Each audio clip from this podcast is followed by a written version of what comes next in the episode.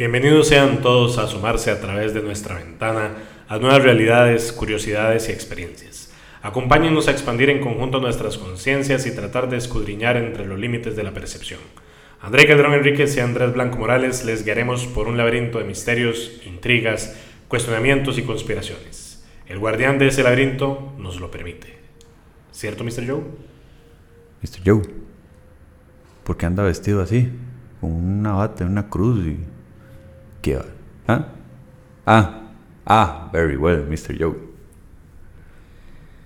La misma palabra secreto es repugnante en una sociedad libre y abierta, y nosotros somos como pueblo inherente e históricamente opuestos a las sociedades secretas, a juramentos secretos y procedimientos secretos. Para los que nos oponemos en todo el mundo a una conspiración monolítica y despiadada, la cual depende de la codicia para expandir un temor infundido a sus influencias, en la infiltración en lugar de la invasión, en la subvención en lugar de las elecciones, en la intimidación en lugar de la libre elección. Se trata de un sistema que ha reclutado gran cantidad de recursos materiales y humanos en la construcción de un bien, unidad y eficiente máquina que combina operaciones militares, diplomáticas, de inteligencia, económicas, científicas y políticas. Sus preparaciones se ocultan, no se publican. Sus fallos se entierran, no son titulares. Sus disidentes son silenciados, no alabados. No se cuestionan sus gastos, ningún secreto es revelado. Les pido a ustedes su ayuda en la gran tarea de informar y alertar a la gente de América con la confianza de que con su ayuda el hombre puede hacer lo que nació para ser, libre e independiente. Yeah, man. Esta lo frase lo dijo John F. Kennedy el 27 de abril del año 61 en un discurso ante la Asociación de Editores de Periódicos. Es el denominado discurso de las sociedades secretas por parte de Kennedy, donde aparentemente los teóricos indican que ya él cuando llega a la presidencia comienza a luchar con un grupo interno dentro del propio gobierno, o sea, un gobierno dentro del gobierno que genera lo que se llama una agenda secreta o una agenda paralela. Y él... ¿Para quién? Paralela. Ah, ok. Trata de precisamente luchar para no caer en las mismas redes. Y algunos teóricos de la conspiración lo que indican es que al final no logra, eh, o más bien sucumbe ante ellos y son ellos mismos los que lo mandan a asesinar. Curioso. Curioso. Para otro programa. pues bien, el día de hoy precisamente hablaremos de sociedades secretas. Y... O sociedades secretas. Yo diría que son las dos cosas. Oye, man. Sociedades secretas siempre han existido. Eh, o sea, de hecho, hay sociedades o grupos secretos que se remontan a 3100 antes de Cristo. Eh, algunas facciones eran como grupúsculos de, eh, de cuerpos religiosos, por ejemplo, en las diferentes religiones y doctrinas, en las diferentes culturas que nosotros conocemos. Em, pero lo, el concepto como tal y, los parámetros para definir si es o no es una sociedad secreta, podríamos comenzar a rastrearlos de 1400 para acá. ¿Ok? Ok. Definamos de primero qué es una sociedad secreta. Es una sociedad que nadie sabe qué es. Bueno, es curioso que hoy por hoy hay ciertas sociedades que nosotros decimos secretas que no, son, secretas. secretas. Exactamente. Se les llama sociedades discretas ahora. Es correcto. De hecho, la mayoría ya no son sociedades secretas. Y si realmente existe una sociedad secreta, de no la conocemos, ¿por qué? Porque, es secreta. bueno, una sociedad secreta es una organización que exige a sus miembros ocultar ciertas actividades como ritos de iniciación, porque aparentemente para yo poder ingresar a este tipo de organizaciones tengo que pasar toda una ritualística, tengo que tener ciertas características, a veces tengo que ser llevado al seno de esa, de esa sociedad por un miembro, o sea, no es que simplemente llego y digo, ay, quiero ser masón. Se toca la puerta. Exacto, tengo que ser llevado por alguien más. Eh, y los objetivos de la misma organización son secretos. Ok. Ahora, esta misma sociedad puede exigirle a sus adeptos ocultar y negar su vinculación. Así que es probable que nosotros tengamos dentro de las sociedades secretas actuales gente que a toda luz es parte de una sociedad secreta. Vamos a un caso muy concreto aquí en Costa Rica. Adelante. Bueno, voy a cambiarlo. Vamos a ver un, a un caso todavía más llamativo. Estados Unidos. Shaquille O'Neal Ajá. es un jugador de baloncesto famosísimo a nivel internacional, es masón. Y él no lo oculta, anda con un anillote de gigante, porque eso tiene las manos gigantes, y él expone a todas luces que es miembro de una logia masónica. Ajá, ajá. Aquí en nuestro país hay un jurista muy respetado que fue candidato para la presidencia, que se llama Juan Diego Castro, que es parte de una logia masónica nacional. Y él lo dice abiertamente. Correcto. ¿Qué quiere decir? Que son adeptos visibles. Pero lo que pasa es que dentro de estos mismos grupos, en los niveles más superiores de cada una de estas estructuras, porque tras de eso son estructuras jerárquicas, piramidales, la mayoría de ellos, donde yo voy ascendiendo a lo largo de mi vida, de, de secretismo, etcétera, a través de, de niveles asi- a- iniciáticos hasta llegar hasta la cúspide de la pirámide jerárquica en cada uno de estos tipos de organizaciones. Aparente, esos, esas personas en esa cúspide no son tan conocidos. A su vez, se da otro juego, que es que si yo soy miembro de la asociación, de la sociedad o de una organización secreta y estoy en los niveles más inferiores, a mí los de niveles más rango, de más alto rango, me van a ocultar información o me van a tergiversar información en relación a la propia sociedad. Entonces, de sí, yo estoy al nivel 1, ¿verdad? De evolución, tipo Pokémon. Sí, sí, sí. Y yo entro, ah, sí, yo soy de tal sociedad, soy masón. Y no, hombre, nos reunimos y nos ponemos un, un mandil y ahí caminamos por Pero un... no saben ni nada de lo que está Es- pasando. Exacto. No tienen ni idea de tal vez los otros elementos esotéricos, iniciáticos, etcétera, de los niveles superiores. Ahora, hay otro dato curioso. Dato curioso. Hay una confusión en relación a lo que es una sociedad secreta y lo que es un grupo secreto. Vamos a ver, hay organizaciones que son secretas, incluso organizaciones militares. Ujú, ujú. O por ejemplo, hay unas, un tipo de organizaciones que se llaman sociedades secretas colegiadas. Y es que en la mayoría de universidades, de, digamos, muy renombradas, eh, se generan logias de estudiantes y se convierten en grupos secretos. Sí, sí. Bueno, no son, no son secretos. Sí, no son tan secretos, Sí, sí. a pesar de que dentro de sus logias, fraternidades o hermandades eh, se generen algún tipo de rito iniciático, sí. Pero es muy común. Y de hecho ahorita vamos a hablar de algunas, de algunas conocidas. Vamos a comenzar a hablar propiamente de lo que es una sociedad secreta y luego hablaremos de lo que son las organizaciones secretas. En el caso de una organización y la diferencia con la sociedad es que la sociedad por lo general tiene un rito iniciático y yo conformo una fraternidad. En la organización no tengo que pasar por un rito iniciático. Muy probablemente esa organización podría tener o no tintes esotéricos o mistéricos, pero realmente su funcionalidad no necesariamente es eh, ni tiene que ver con temas religiosos, ni mistéricos, ni religiosos. Muy bien. Es un objetivo en común. Es como un objetivo común que Puede puede, ser político, puede ser, eh, científico, ajá. exacto, exacto Cultural incluso. cultural incluso. Ok, vamos a hablar de la... Bueno, nuevamente, como les, he dicho, ha existido un sinnúmero de sociedades secretas, pero hemos generado como una muestra de las más emblemáticas y de, también de las más recientes que a hoy se sabe que siguen en activo. Tenemos la Orden Rosacruz. Ajá. La Orden Rosacruz se, eh, se funda en 1614. ¿Tienes algún dato? Que igual que las otras que vamos a hablar probablemente, esa fecha es aproximada, porque se, se dice que se, que, se, que se inició hasta probablemente un siglo antes o hasta un poco más antes. Correcto. Pero eso es a partir de donde se tiene un registro que oficialmente dice que se, se, se formó. Exactamente. Es una de las sociedades europeas más antiguas y en teoría fue fundada porque también no se tiene constancia de que este hecho haya sido real. En teoría fue fundada por Christian Rosencruz. Ajá. Y este fue un peregrino del siglo XIV eh, que tiene ciertas revelaciones místicas y genera ciertos escritos que luego quedan como textos dogmáticos para esta sociedad. Escribió uno que se llama Fama Fraternitatis Rosae Crucis del año 1614. Ah, no sabía que hablabas latín. No, yo tampoco. El Confessio Fraternitatis en 1615. El Dei Hosit no sé si se pronunciará así, y las bodas químicas de Oh. 1616. Ese no ya, ya habla español. Sí, sí, es que comenzó él a hablar en lenguas y luego terminó ya siendo español. Sí, sí. Bien, De hecho, mucha gente los tacha de hasta satánicos y ritualistas y así. porque ha, habido, ha existido mucha mitología alrededor. Realmente los Rosacruces lo que buscaban era generar un tipo de cristianismo esotérico.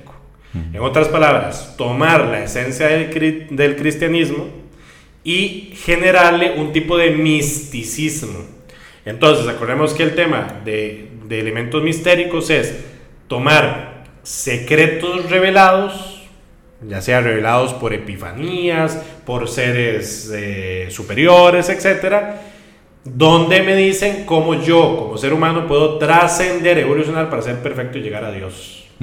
Entonces, muchas culturas lo hacen de formas diferentes. Sí. Y los Rosacruces generaron en teoría un camino, tienen ciertos textos en los cuales se, se basan y tratan de generar eso. Ellos también se dividen, así como en otros lo llaman logias, también ellos se dividen en órdenes. Es correcto. Y hay órdenes por todo el mundo con, con nombres diferentes y particularidades eh, propias de esa orden también. Correcto. Eh, hay ciertos expertos en sociedades secretas que dicen que hoy por hoy la sociedad Rosa Cruz se ha desvirtuado completamente y más es una organización ya casi de tintes New Age. ¿ok? Pero que no tiene ese concepto místico, esotérico, original, eh, y que entonces eh, tratan de hacer una amalgama de un montón de conceptos y que ya ni siquiera ellos mismos se identifican en qué creen. Sí, sí. De hecho, es, muchas de estas sociedades secretas son a veces hasta identificadas como sectas, porque llegan a un punto donde ya empiezan a, poner ciertas reglas y ciertos procedimientos, y ya hablamos de los diferentes niveles que uno va alcanzando, que ya empiezan a tomar tintes religiosos. Sí, se quiere llamar religiosos, porque a veces no hay una deidad detrás de eso, pero... Exactamente, exactamente. Eh, aparentemente, Cristian Rosencruz hizo una peregrinación a Tierra Santa. Acordemos que estamos hablando del año 1600, o sea, todavía había mucha relación entre Medio Oriente y Occidente. Las rutas estaban, todavía seguían vedadas porque el Imperio Otomano todavía seguía existiendo, etcétera, etcétera. Él viaja a Tierra Santa, a lugares como Damasco, Palestina, Egipto y Marruecos. Y a su regreso a Alemania, funda la orden con apenas ocho miembros. Y después de que regresa a Alemania, es donde ya él comienza a, con estos adeptos a decir, mira, de aprendí esto, resulta ser de que hay ciertos elementos de estas culturas que suenan muy interesantes, porque no los comenzamos a practicar para nuestra iluminación? Y se fundó la sociedad. ¿Ok? Rosacruz. Bien, hablemos de la siguiente más conocida. Bueno, suave un Sí, sí, segundito. sí. Que me imagino que es la que va a mencionar, entonces así sirve de puente para Sí, cambio de tema. correcto. En la masonería, uno de los niveles se llama Rosacruz. El séptimo. El séptimo, exactamente. Correcto, exactamente. Exactamente. De hecho, es curioso porque. eh, pero bueno, más bien lo vamos a conversar acto seguido. Ajá. En efecto, la siguiente sociedad mm, más reciente, Que ya no es ni cerca de ser secreta. exacto, son los masones. En teoría, en teoría, esta. Vamos a ver, hay diferentes fechas que dictaminan de cuándo oficialmente comienzan los masones. Se dice que los masones, de manera oficial, comienzan en el año 1717. Pero eh, no se ponen de acuerdo los historiadores o los investigadores porque dentro de los mismos grupos masónicos dicen que ellos basan su proceso de asociatividad llevándolo hasta los creadores de canteras de las pirámides en Egipto. ¿Qué, ¿Quiénes fueron realmente los masones? Bueno, en teoría, los masones eran como un tipo de agrupación o sindicato de eso, de canteros, de maestros de obra, de construcción, de las famosas catedrales en la época de la Edad Media.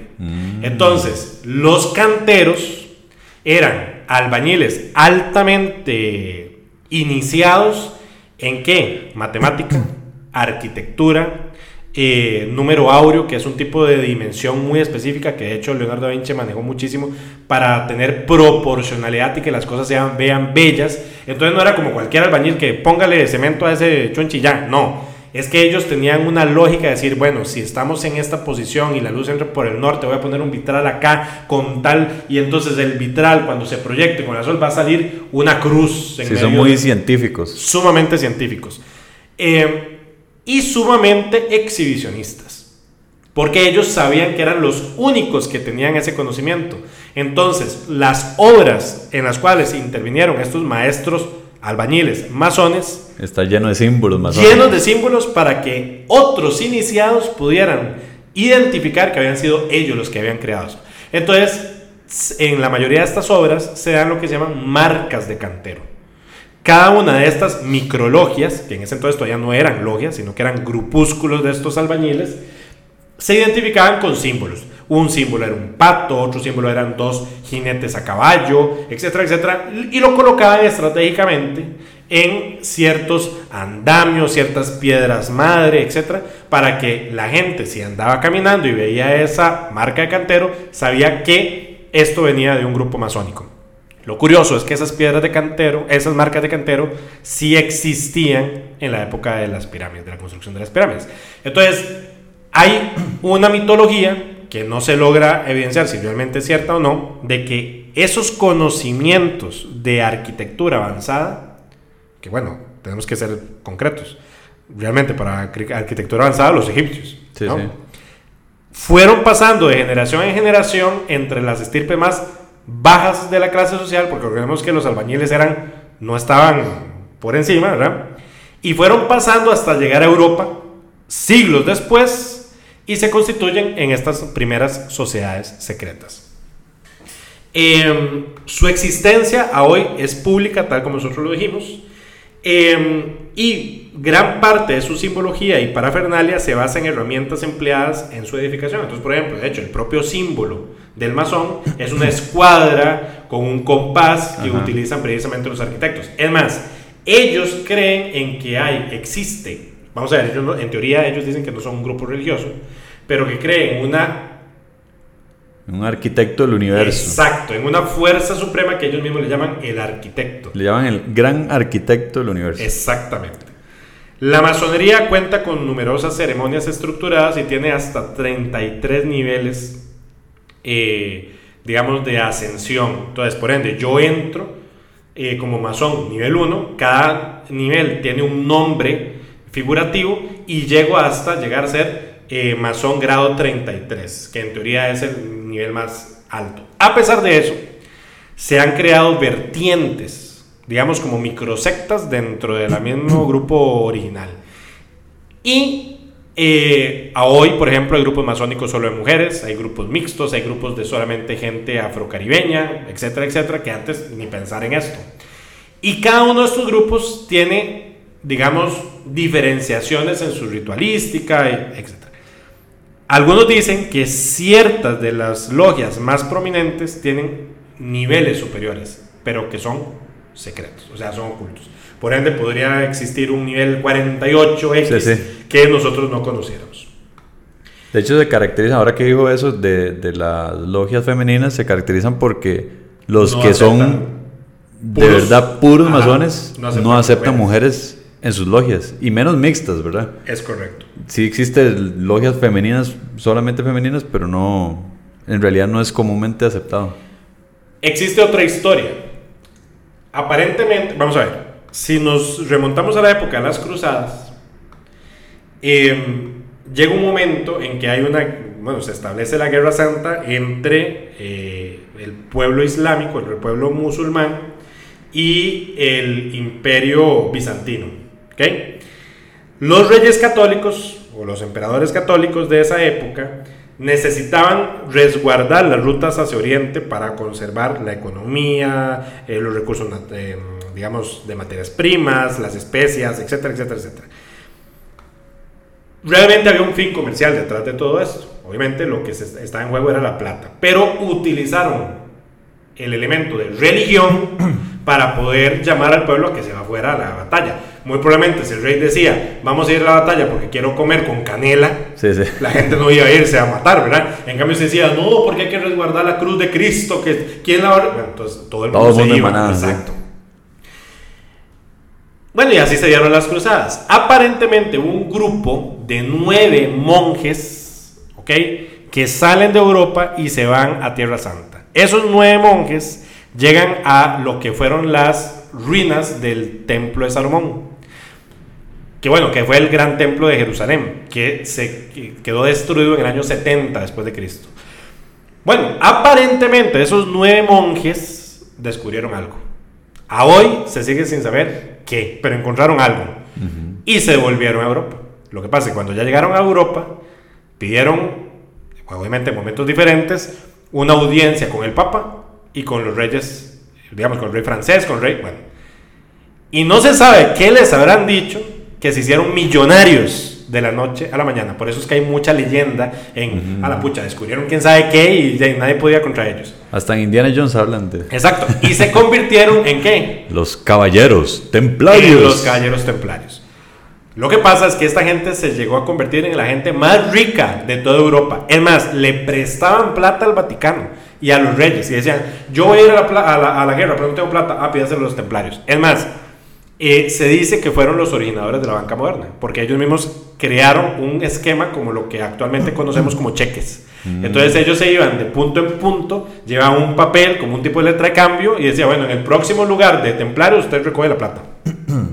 Qué curioso. Y de hecho ellos se les conocía por eh, comerciar reliquias. Exactamente, completamente. Sí, sí, que la, la- una rama del árbol donde orinó Ajá, San Pedro. Exactamente. Eh, ma, esta hora hasta, hasta todavía huele. Y el maestro vale más cara.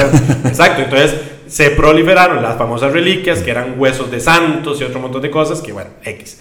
¿Qué pasa? Los templarios llegaron a tener tanto poder que ya al Papa y a los reyes no les gustó. A pesar de que fueron eh, aprobados. por- Aprobados. Sí. Y hubo una confabulación entre Felipe el Hermoso, que fue el rey de Francia en ese momento y que no sé qué tan hermoso había sido, aparentemente no era tan hermoso, y Clemente, el Papa Clemente de esa época. Entonces resulta ser que dijeron, ¿sabe que Nosotros no podemos aguantar más esto, nos están ganando la partida estos fulanos y nosotros estamos perdiendo poder. Muy sencillo, dice el Papa, los voy a decir que son herejes. Y les voy a inventar que son sodomitas y que agarran la cabeza de Judas, eh, de, de Juan el Bautista que encontraron allá y que le rinden culto a un diablo. Y van todos para la hoguera. Entonces se hizo una redada de templarios en el año 1300 y pico. 1307. Excelente. Creo que fue el 4 de junio. y cayó jueves. no, medio- de hecho sí hubo a la, sí a fue la jueves. una. No, de hecho sí fue jueves. Ah, bueno, ¿eh? Porque fue el jueves negro. Ah. donde hacen la redada, de hecho eso es verdad, hacen la redada y mandan a quemar a todo el mundo. Y de hecho, bueno, los torturan, etcétera, y de hecho torturan al que fue gran maestre de la orden templaria, que se llamaba Jacques de Molay. Y resulta ser que los llevan a la, a la hoguera, obviamente todo el mundo, "Ey, si le están quemando los gumaros, muy probablemente van a decir, sí, sí, sí, yo le digo eh, cosas bonitas a la cabeza del otro y todo. Bueno, dijeron todos que sí. Lo curioso es que alguien les cantó que los iban a agarrar. Y aparentemente parte de esos templarios agarraron el tesoro, porque se supone que tenían un montón de plata, y se fueron. Se fueron de Francia y a hoy no se ha encontrado el tesoro. Cuando llega el Papa y el rey a decir, bueno, ahora sí vamos a robar esto, no encontraron nada. Nada. Aparentemente estos templarios viajan a Escocia. Y en Escocia fundan, se cambian de nombre, se quitan su hábito, se quitan y fundan la francmasonería. Ah. Ah. Carajo, y, no carajo. ¿eh? y aparentemente, a partir de ahí, comienza de forma nuevamente secreta, estamos hablando de 1300, ¿verdad? A convertirse ya en lo que luego se convierten en los masones reales y tienen infiltraciones. Eso es parte de la mitología, nuevamente. Vamos a ver, si a mí me gustaría tener una mitología que más bien vaya a favor de ser popular y todo, yo, yo hago eso, yo digo eso. O sea, Sí, es sí, como sí. de película. Sí, sí, es que de hecho es como película. Y mucha gente se ha aprovechado de, la, de, de saber que ya existen para todavía exagerar más. Puede ser que Exacto. muchas cosas no sean ni ciertas, pero Correcto. como se presta para una buena película de ficción, Correcto. le agregan ahí cosas. Como, Ahora, como lo el que famoso sí- Dan Brown. Exacto, que más adelante lo hablamos. Eh, Vamos a ver, es cierto que a hoy los masones tienen gran poder en el mundo, porque dentro de estas logias que se convirtieron en clubes de hombres, ¿cierto? Hay empresarios sumamente prominentes, figuras sumamente importantes, ha existido una cantidad enorme de presidentes en un montón de países, de hecho ahorita vamos a hablar de ciertas figuras que han sido masones. De hecho, es interesante porque en teoría, si yo hago un rastreo de los países en cuya bandera los colores son blanco, azul y rojo, Oh. Se dice que ese país que tiene una bandera blanca, azul y roja, el presidente de turno era masón. Y de hecho sí, si usted comienza, de hecho incluso mismo Costa Rica, eh, Castro Madrid era masón. Para cuando se desarrolla la bandera de Costa Rica. Entonces es bastante interesante. Eh, dentro de las figuras más famosas que han pertenecido a la logia masónica o a las logias masónicas estaba Alexander Fleming, Mark Twain, Martin Luther King, Napoleón Bonaparte, Nietzsche, Ortega y Gasset, Oscar Wilde, Sigmund Freud, Theodore Roosevelt, que fue presidente de Estados Unidos, Thomas Lipton, Victor Hugo, Voltaire, Walt Disney, Franklin Delano Roosevelt, Shaquille O'Neal, Henry Ford, Harry Truman, Karl Marx. O sea, Sí, es demasiada gente. es demasiado gente. Y todos muy influyentes. Entonces eso se ha prestado para qué? Para más leyenda. Porque dice, ah, usted es muy importante. Ah, porque es masón. Entonces usted, como es masón, gobierna el mundo. Man. Entonces, en mucha Que, literatura... que en cierta forma puede ser, ¿verdad? Porque No si, sabemos. porque si usted pertenece a una red de personas Influyentes. muy, muy influyentes Con y usted, dinero. No es, ajá, y usted no es muy influyente, pero ellos le pueden meter la pata para que suba, de, pues, Correcto, correcto, pues, correcto. eso casi que obvio, a pesar de que no sea confirmado. Correcto, correcto. Llegamos al año 1776 con una de las sociedades secretas que más literatura y más leyenda ha generado, los Illuminati. Que realmente no se llaman los Illuminati, sino que se llaman los Iluminados de Baviera. Ajá. De hecho, tienen otro nombre que parece puesto por, por, por Ned Flanders. ¿Por qué? Se llama la Asociación de los Perfectibilistas. Ajá, exacto. Pe- Perfectibirillo. bueno, fue fundada en el, el primero de mayo de 1776 en Ingolstadt, Alemania, en Baviera, por Adam Weishaupt.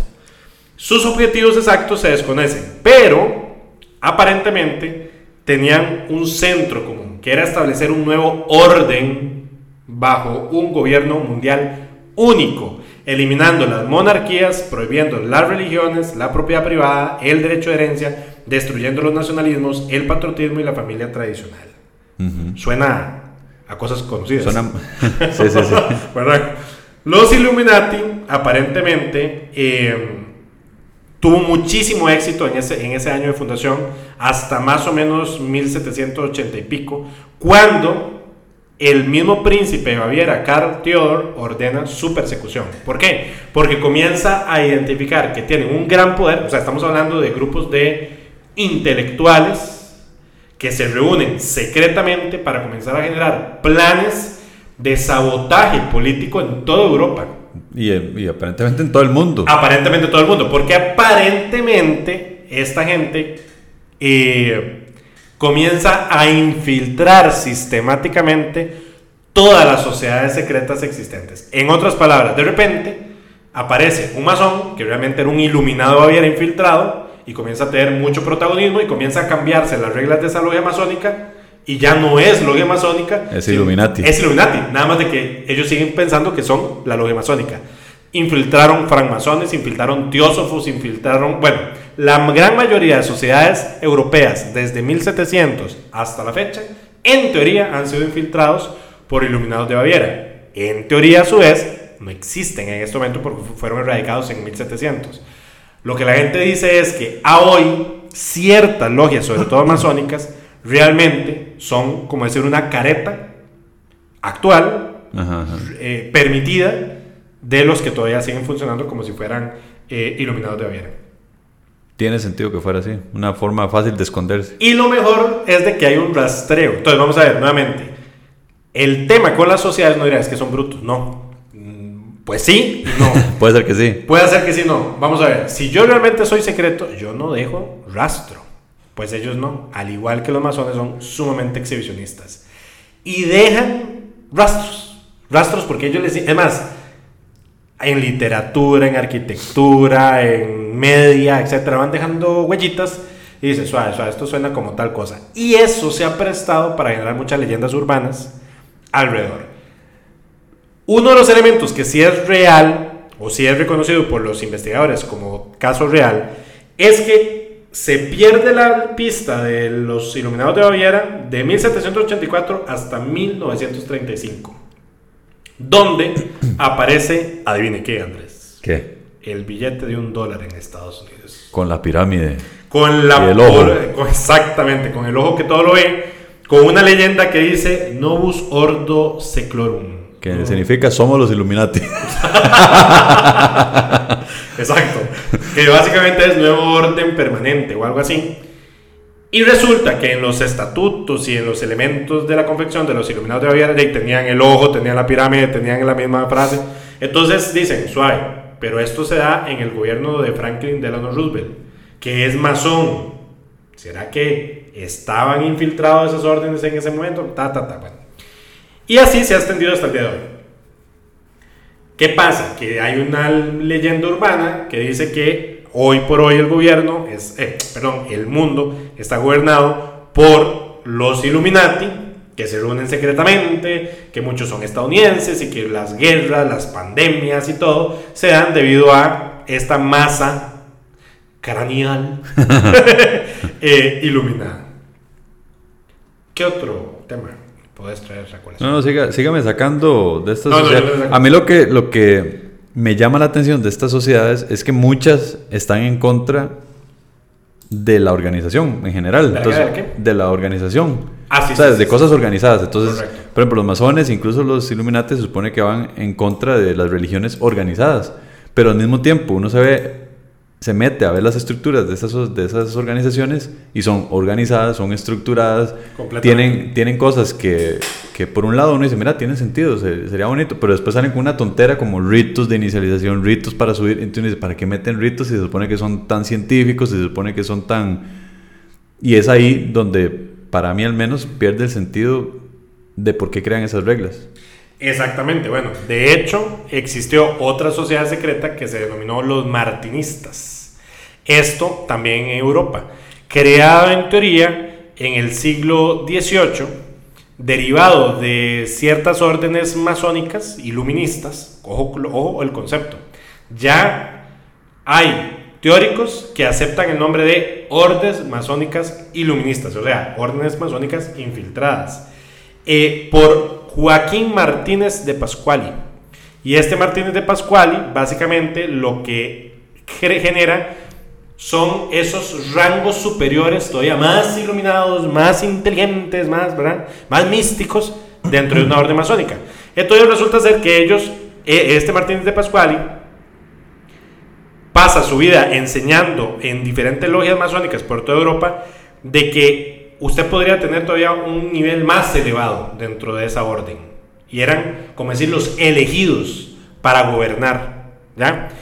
Y él le llama los Elus Cohen. No ¿Quién sé sabe? en qué estaban. Esto, Elus Cohen significa sacerdotes elegidos. Ah, bueno. Que también dicen. a lo mejor, sí. Sí, puede ser. Ahora, que básicamente. A lo mejor chiquito. Sí, sí, exacto. que básicamente lo que dice es. básicamente, esta orden martinista llega a tener tanta influencia en la Europa de esa época entre 1700 y 1800 que eh, se genera como una élite dentro de las propias órdenes masónicas que luego se convierte en una orden propia que es la orden martinista. Ahora hablemos de ya no sociedades secretas, hablemos de grupos secretos. Sí, man. Y Suena, el- suena peligroso. Ah, y el grupo más reconocido es el denominado Club Bilderberg. Oh, es el de los universitarios. No, No. el de los universitarios es Skull and Bones, ahorita vamos a hablar. El Club Bilderberg en teoría se crea en el año 1954 por Joseph Rettinger, eh, un consejero político de origen polaco que pretende paliar una corriente de antiamericanismo surgida en Europa en los años 50. Entonces, ¿cuál era la idea? Reunir personas influyentes de ambos lados del Atlántico y fomentar una reunión anual donde estas grandes personas influyentes, empresarios, políticos, militares, se reúnan a definir cómo en teoría paliar esa política o esa tendencia antiamericana. Lo curioso es que ese grupo, que es un grupo de élite, fue respaldado por incluso el príncipe Bernard de Holanda y la reina de Holanda. De hecho, son eh, patrocinadores del grupo.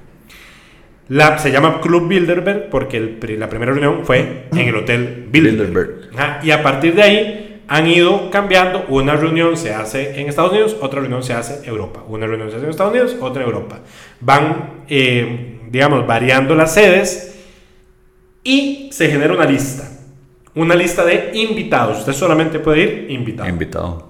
Pero los invitados son los CEOs de Google, los CEOs de las farmacéuticas, los reyes de tal, los tal y cual presidente, donde se generan una jornada, pueden durar dos días, puede durar un día la reunión, a puerta cerrada, donde nadie conoce la agenda de discusión, solamente temas muy generales y se invitan a expositores. Esos expositores tienen 30 minutos para platicar se cierra el, el periodo de los expositores y aquí es donde viene la leyenda, porque a puerta cerrada los invitados se reúnen para debatir o generar un plan de acción en relación a lo que llega el expositor a hablar. Mm. Lo que pasa es que el expositor llega a hablar de, por ejemplo, necesidad de crecimiento de población mundial o de eh, tecnología 5G y Internet de las Cosas. Entonces, ¿qué pasa? Temas muy sensibles. Bueno, temas sumamente sensibles. se cierra la reunión. Ya todo el mundo se vuelve para la casa y comienzan de forma vertiginoso, vertiginosamente a suscitarse cosas a nivel mundial que calzan muy a dedo con lo que se discutió en la reunión. Entonces, de ahí es donde viene la, la, mitología de que esta gente, lo que se está reuniendo realmente, o sea, en otras palabras, no es de que hoy yo amanezco, en teoría, queriendo comer McDonald's. Es que muy probablemente en la reunión del Bilderberg se definió una... Obviamente se van a los extremos los conspiranoicos y piensan que todo pasa porque en el Bilderberg se, se definió. Lo que sí es real es que existe, porque mucha gente piensa que es conspiración. No, existe el grupo, sí se reúnen, sí se hacen debates y sí se generan planes, planes de acción guiados a los gobiernos. ¿Qué tan buenos, qué tan malos? Pues ahí no lo sabremos. Em, y ahora sí, hablemos de School and Bones. ¿Qué tienes que hablar de School and Bones? No, nada más eso. Que son, ¿Qué es School and Bones? que son universitarios de... Son, son prácticamente un una fraternidad. De la, de la Universidad de Yale. Exactamente, donde han estado muchos que han llegado a ser presidentes de Estados Unidos. Como por ejemplo los Bush. Exactamente. El papá y el hijo. Y varios, por ejemplo, eh, tanto George Bush padre como Bush hijo, eh, como varios secretarios de, secretarios de Estado de los Estados Unidos. Entonces, nuevamente, ha existido mucha mitología, sobre todo en la facción republicana de, Estados Unidos. ¿Qué pasa? Pero lo que sí se suele decir es que es, es una fraternidad. inofensiva. Ahora, cuando hay gente muy influyente, reunido tomándose aunque sea una cerveza, quién sabe qué hablan, ¿verdad? Bueno, el tema aquí es de que ha sido subversivo porque estos americanos, muchos tejanos, ¿verdad? de mucho eh, poder económico, eh, muchos supremacistas blancos, y pues se reúnen, pues, muy, y tras de eso, adolescentones, pues no creo que se reúnan a pensar cosas muy positivas, entonces ah, hicieron muchas diabluras. De hecho, tal es así que el signo de Skull and Bones es precisamente una calavera con, con las tibias, digamos, cruzadas como si fuera una bandera pirata, con un número debajo. El número de hecho es eh, el 322. El 32 se refiere al año de fundación y el otro 2 en teoría se refiere a que el origen realmente de esa fraternidad no fue en Estados Unidos, sino que el origen fue en Alemania, en una universidad. Y aparentemente ese 2 se refería a las, digamos, al cuerpo de estudiantes alemán que funda esta fraternidad y migra con un supremacismo blanco de Alemania a Estados Unidos y se propaga. El gran tema de Skull and Bones es que aparentemente en una de estas generaciones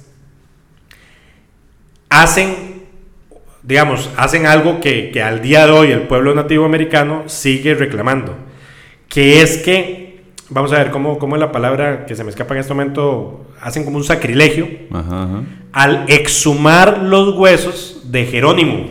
Jerónimo. Exactamente, el indio, eh, el nativo americano, líder de, de una de estas etnias, que eh, de- obviamente estaba sepultado, taca, taca, que tras de eso muere eh, en, en unas circunstancias no muy apreciadas por el pueblo nativo, y resulta ser que hacen un sacrilegio, exhuman los huesos y aparentemente los tienen todavía en su poder ¿Qué ya, captivos como un trofeo de esta misma fraternidad.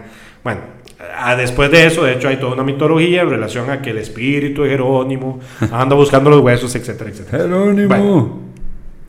Eh, ¿Qué más tenés que comentarme? Eh, bueno, existen los grupos criminales también. ¿Qué tiene usted por ahí de grupos criminales? Bueno, es que en sociedades secretas también hablamos de sociedad- sociedades secretas criminales. Las más conocidas son la Garduña, que aparentemente fue una sociedad secreta. Vamos a ver, fue un grupo ilegal, criminal, eh, de asesinos, digamos a sueldo, eh, español. De igual forma, existió lo que se llamó la mano negra, también se llamó, eh, existió otro en Italia que se llamó la camorra y otro la endrangheta. Estos tres grupos, la endrangheta, la camorra y la mano negra, que fueron italianos, de hecho se establecieron en diferentes provincias o lugares de Italia que luego se evolucionan y se convierten en la mafia italiana actual. ¿Ya? Entonces, de esos grupos que se asesinaban para conseguir terrenos, que fulanito tiene un viñedo y ahora se hizo millonario, lo mato, me lo dejo yo, ¿verdad? Sí, sí. Ese tipo de cosas, eso era muy común. Y de hecho, ese accionar de beli- belicoso entre los italianos viene de 1400. O sea, en la época del Renacimiento italiano, las familias italianas se mataban entre ellas. O sea, porque yo soy muy a la- al estilo de los Medici en Italia, ¿verdad? Entonces se mataban y yo soy sobrino del Papa, entonces yo soy ahora el que tengo el poder en la ciudad y me agarro todas las viejas de la ciudad y tras de eso banqueros, entonces se mataban entre ellos para quedarse con la plata. Bueno, eso fue evolucionando, evolucionando a lo largo de los años y quedó en el psique italiano y luego eso se convierte en las mafias Ajá. italianas que luego migran a Estados Unidos por la migración italiana y quedaron en, en Estados Unidos. En Asia hay dos grandes sociedades criminales famosas. Yakuza. Los Yakuza en Japón Yakuza. y las triadas chinas en China. Aparentemente eh, las Yakuzas italianas eh, son desde el siglo XVII Italianas. eh, perdón, las yacuzas japonesas. Los jacuzzis italianos sí. es otra cosa. ¿Ves que un buenas burbujas? Exacto. Y las tiradas chinas aparentemente son del siglo XVIII.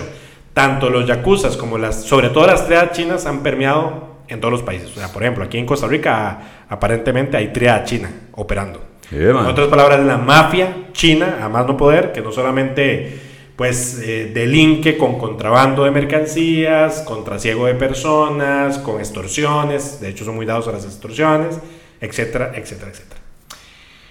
Pues bien, creo que hemos abarcado bastante temática. Falta una que es muy famosa y de hecho se remonta a la época de piedra, cuando el ser humano convivía con los dinosaurios. Ah, eso es muy interesante. Los búfalos mojados. Bueno, bueno, buen dato. El dato es de que todo lo que es cultura pop, todo lo que es literatura, cinematografía, está plagado de sociedades secretas ficticias. Sí, sí, sí. Eh, un ejemplo se dio a raíz de los libros de Dan Brown. En el Código Da Vinci se habla del priorato de Sion, Ajá. que aparentemente, vamos a ver, si existieron documentos en relación del priorato de Sion de un fulano que realmente hace un fake en esa Ajá. época, en Es 1700. una publicación falsa antisemita. Correcto. Y entonces, eh, bueno, aparentemente eh, esto luego lo toma Dan Brown y calza perfectamente con la idea de que había una sociedad secreta que lo que realmente protegía era la sangre real derivada de la genealogía de Jesús. Y ojo lo que pasó realmente, o sea, es que sí existió un fulano que falsea esos documentos, crea un documento y lo coloca en una, uni- en una biblioteca que luego fue descubierto por otros investigadores que crean un libro que es casi plagiado por Dan Brown. donde decía que este fulanito era de la línea de sangre de esos de los que hablaba en esa lista. Mm. Pero era porque él quería autoproclamarse descendiente de los reyes de Y Francia. se puso ahí. Y se puso ahí. Sí. Y de ahí viene. Finalmente, un tema bastante curioso. Dígamelo. Aparentemente, aparentemente, si se habla de que existe un gobierno secreto, muchos investigadores consuen, no, ¿cómo se dice?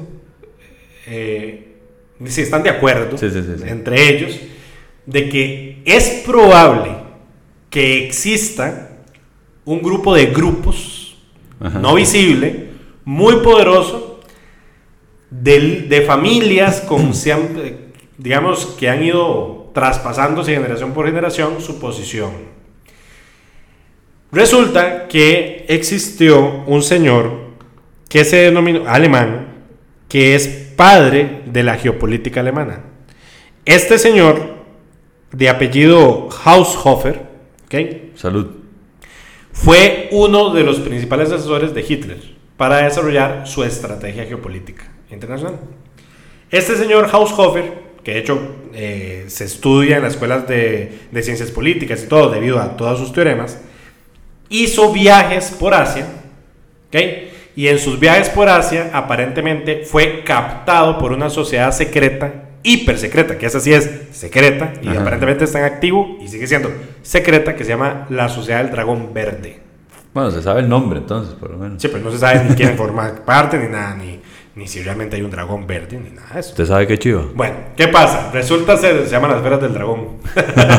bueno, resulta ser de que este Haushofer, eh, bueno, vuelve a Alemania, se trae consigo un montón de secretos y de elementos interesantes que se los da a Hitler y a sus cuerpos, porque tras de eso Hitler era muy esotérico, muy mistérico, muy de sociedades secretas, etcétera. Muy bien. Pasa una serie de eventos que tal vez en algún otro programa lo platicaremos, hasta que este fulano aparece, lo, lo, digamos, lo asesinan. Ajá. Y en su leche de muerte, aparentemente envenenado, dice, y esas fueron las últimas palabras, los 72 que gobiernan el mundo. Entonces, aparentemente luego se va, se hace una investigación y aparente este señor en otros momentos en su viaje en Asia, esta sociedad del dragón verde le logra transmitir de que en efecto, aparentemente nuevamente, he dicho muchas veces aparentemente. Eso es lo que aparenta. Existieran 72 figuras desconocidas desperdigadas por todo el mundo que tienen una conexión entre ellas y que realmente permean las agendas de los diferentes gobiernos. Pero hay una similitud. Resulta ser que no, si nos vamos al nivel esotérico, resulta que hay un libro que se llama La clavícula de Salomón. Es un libro que habla que el rey Salomón tuvo un poder divino para poder sellar a los demonios que existían en la tierra. Que en teoría el diablo tiene príncipes, o sea, como una, Una estructura también. estructura de demonios, ¿cierto? Y la clavícula de, de Salomón da el nombre a cada uno de esos demonios y su jerarquía. ¿Cuántos son? 72. 72. Yeah, mae. Ahí se los dejamos, picando. Picandito. Bien, em, para finalizar, recordarles que visiten nuestras redes sociales, Facebook y Twitter, Candanga Studios, y en Instagram, fm.candanga y la web www.candanga.fm. Para despedir este programa, tenemos que recordar nuestras tres máximas. Primero, no hay que creer ni dejar de creer. Segundo, a como es arriba es abajo. Y tercero, siempre debemos estar alertas, ya que lo increíble puede sorprendernos en cualquier momento. ¿Cierto, Mr. Joe? Mr. Joe no está. Dice que no podíamos decir que él existía. Tan, tan, tan. Ah, very well, Mr. Joe.